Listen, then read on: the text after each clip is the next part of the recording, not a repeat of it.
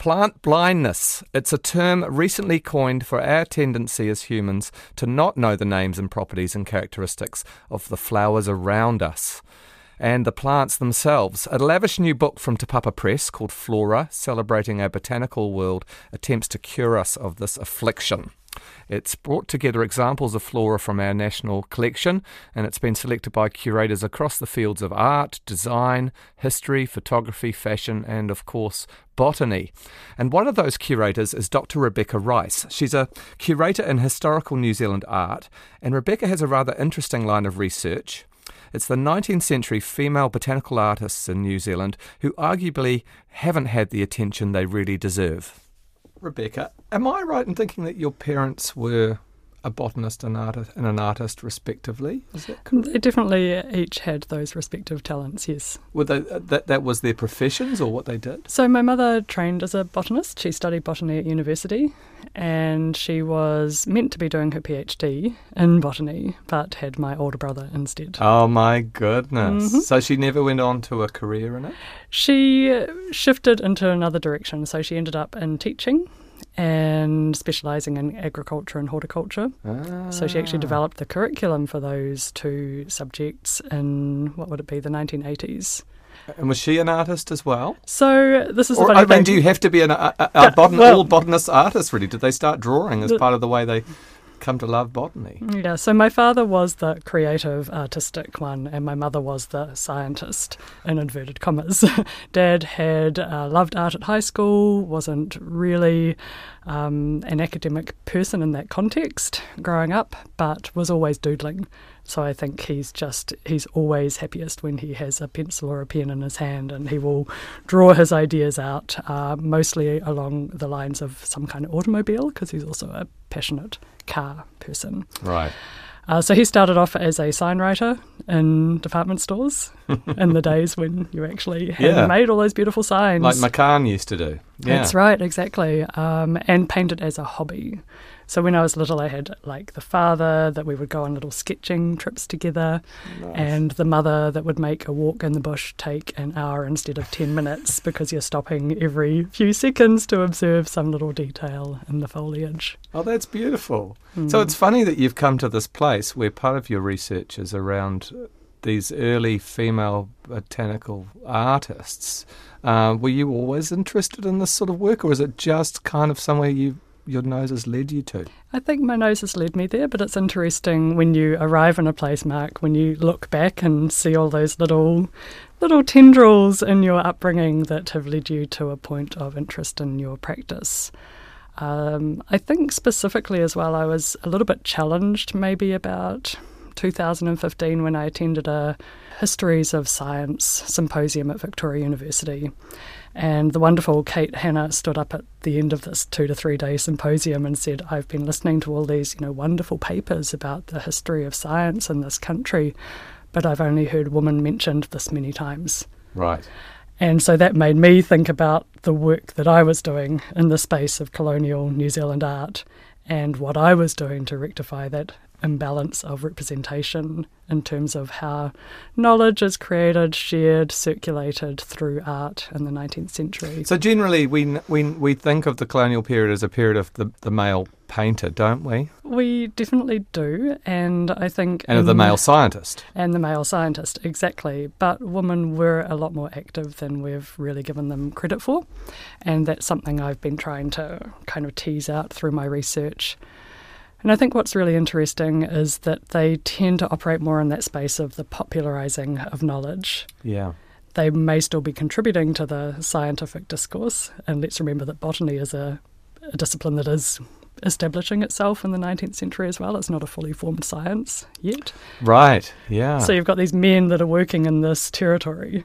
Um, Hector, the first director of the Colonial Museum, Haast from Christchurch Museum, William Colenso up in the Gisborne Way, um, all of these men who are part of this big network that's establishing the foundational kind of knowledge about botany in Aotearoa. This is sort of, I mean, it's an interesting period because it does, it sounds like, you know, the development of botany and the whole colonial project was sort of quite parallel. It's like, I, I think I read the 1860s was sort of a period when uh, there was a lot of starting to be a quite a lot of growth in this this this study of plants. Yeah, absolutely. So Hooker publishes well, the first flora of New Zealand, but actually the first flora published in New Zealand is by a woman called Emma Jones. It's a reasonably modest pamphlet which offers an introduction to the ferns of New Zealand.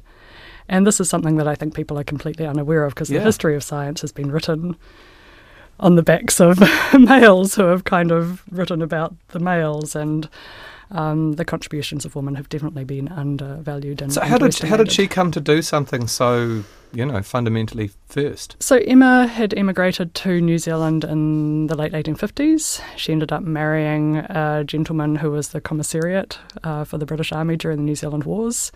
But she was, when she was recovered, kind of for botany in about 2012, Eric Godley wrote of her work that she was, quote, no mean botanist, it seemed.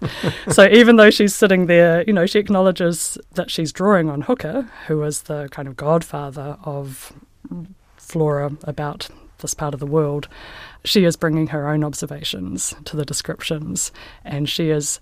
What I think is really interesting is in her introduction to that little flora, she says that what has been written might not be accessible to the general public. Right. So she is purposefully wanting to create something that general readers can use to identify the plants around them.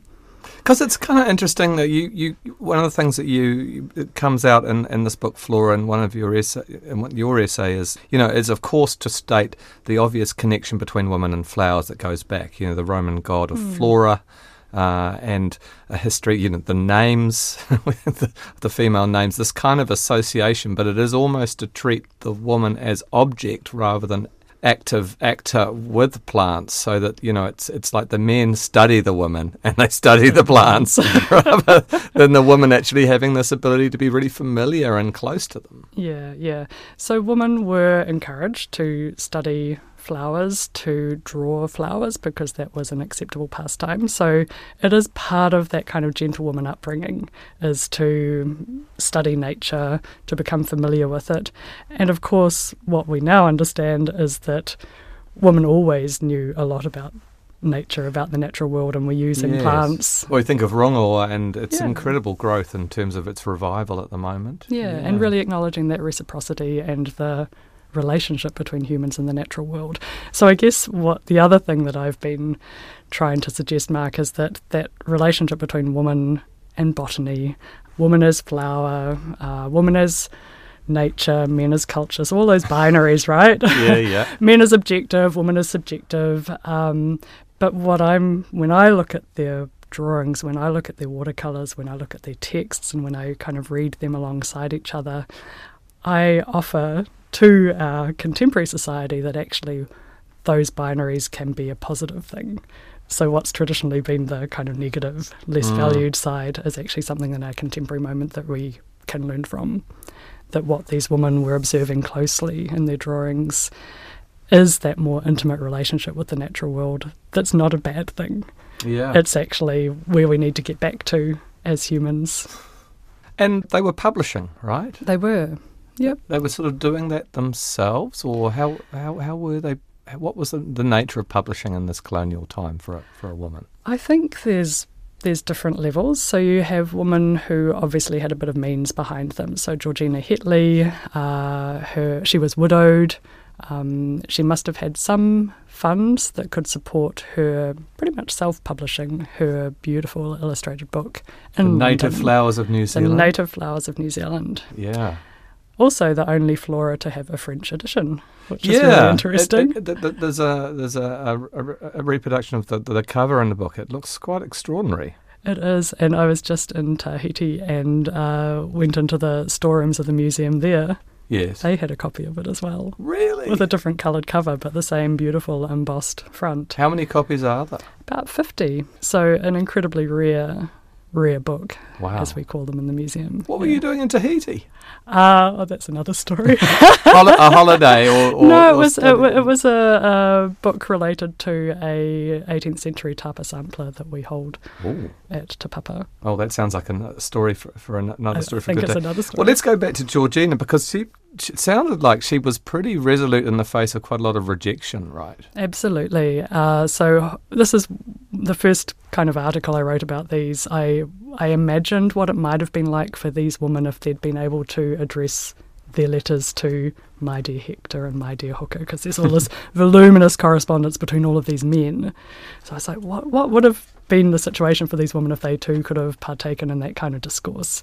But of course, they couldn't at that time, so they had to establish their own supportive networks that would Yeah. enable them to do the work they wanted to. So, yeah, Georgina was trying to just get some money to travel around the country and study the flora in their natural environment because she realised when she visited the collection at Auckland Museum that the dried specimens lost their colour. So suggested, well, what would it be like if we had a beautiful colour illustrated flora? Um, and part of doing that is seeing the actual plants to be able to accurately represent them. So Hector replies, I'm sorry, there's no fund available for that purpose. Um, and in the end, she does get some funds from the government to travel around and has this glorious, I kind of think of it as a kind of woman's own adventure. She travels with her niece and they are just having a grand old time travelling over the Otira Gorge and collecting plants and meeting people and having, you know, near death experiences with falling rocks and things. So, again, it's this wonderful personal narrative that sets the scene for her botanical drawings, for her botanical studies. Oh, that's beautiful. I was really enjoying the work of Emily Harris in the book. Mm. Speaking of, of beautiful drawing, was she the, the writer as well who was in Taranaki? Because uh, we had Michele Leggott on the radio here in RNZ talking about her poetry book that was very inspired by her. Absolutely. So Michele uh, Leggott and also Catherine Field Dodgson are doing amazing research into Emily's work. Mm. and um, it's really exciting again to see that attention being paid to a woman and opening up their narrative in a very rich, complex way. We, of course, we still have botanical painting now. We have the, the, the, there's a society here, but in a way, it does feel like it's the ultimate uncool topic. So uncool, and I'm so going to be. I, I keep saying when I when I grow up, um, I want to be. Uh, a cliched woman botanical watercolorist. It's like my ultimate ambition. Well, maybe it can. Maybe it's coming. It's going to come back. You know. Oh, it's it's hard, right? Have Yeah. you ever? I mean, you know, we've all dabbled in these various media, but if you want to pick a medium that will really challenge you as an artist, I think watercolor is the one. you can't make many mistakes. I guess the other thing that we think of is I think people are, uh, really don't think, and I think this is this this term plant blindness that's Mm. mentioned in the book. We don't really think of New Zealand flora as having flowers. You Mm. know, we we don't have the big bossy, you know, roses and so forth. And you know, we we kind of think of the imported flowers rather than our own. That's right. But that, that, for- you- you- but these books, we're talking enormous numbers. I mean, the the Featon watercolors, 134 Yep. of New Zealand flowers. There's a lot, right? They're beautiful, and that was exactly what they sought out to prove with the publication, Edward and Sarah Featon, of their beautiful art album of New Zealand flora, was uh, to to Yeah. dispel the myth that New Zealand has no flowers. Yeah. Even my colleagues have said, "Oh, but you know, it's all just green." It's not. And you have at Te Papa a really interesting president because you have, you know, a former botanical artist who was you, you were head of the botany area, I think, who was a woman. That's right. did Nancy Adams. um what, forty books or something? an amazing number of books. And again, I think she straddled that desire or that that work of being both a scientist who was respected as a botanist, but also like I remember those beautiful little spiral bound books that we used to carry around with us when we were exploring the natural world. And that was Nancy Adams. Um, so it was about popularizing and sharing, distributing that knowledge yeah. uh, rather than keeping it within the hallowed confines of the academy or the museum. Wow, that's wonderful to be able to be remembering her with this. So, Flora celebrating our botanical world. You're but one of so many people. Hmm. It's an extraordinary project just in terms of its breadth a- across all the different areas of Te Papa. I was kind of interested to find out for you what that experience was like where, you know, you're in your art historical area, but suddenly you're dealing with, I'd imagine, more thoroughly other d- departments in the museum. Yeah, so we had a core editorial team that included uh, Claire Regnault from history, Carlos Lehnebach from botany, Isaac Te Awa from the Mātauranga Māori team, and Rachel Yates, who's since left Papa but from the Pacific Histories team. And we basically put the call out to the other curators and said, choose your top 10 botanically related things, uh, not so hard for the botanists, obviously, um, that A, look really good because we want this to be a lush picture book, but also that have a really good botanical story. And then we had these wonderful sessions, Mark, of like all the printouts, all the story notes, um, laying them out on the tables, um, making executive decisions about what was in and what was out, and then starting to play that wonderful game of, well, what's going to make a really interesting page spread? Because you will, you will have noticed it's not really ordered in any particular way, but it's more about how the objects, the taonga, the paintings, Yeah. the specimens kind of ping off each other and the, the way that these juxtapositions open up different ways of thinking about the botanical world. Well, it's a beautiful book. I learned a lot having a read of it. So, um, congratulations, Rebecca. Thank you. Thanks for joining us. You're welcome. That's Dr. Rebecca Rice there. Uh, she's curator in historical New Zealand art at Te Papa.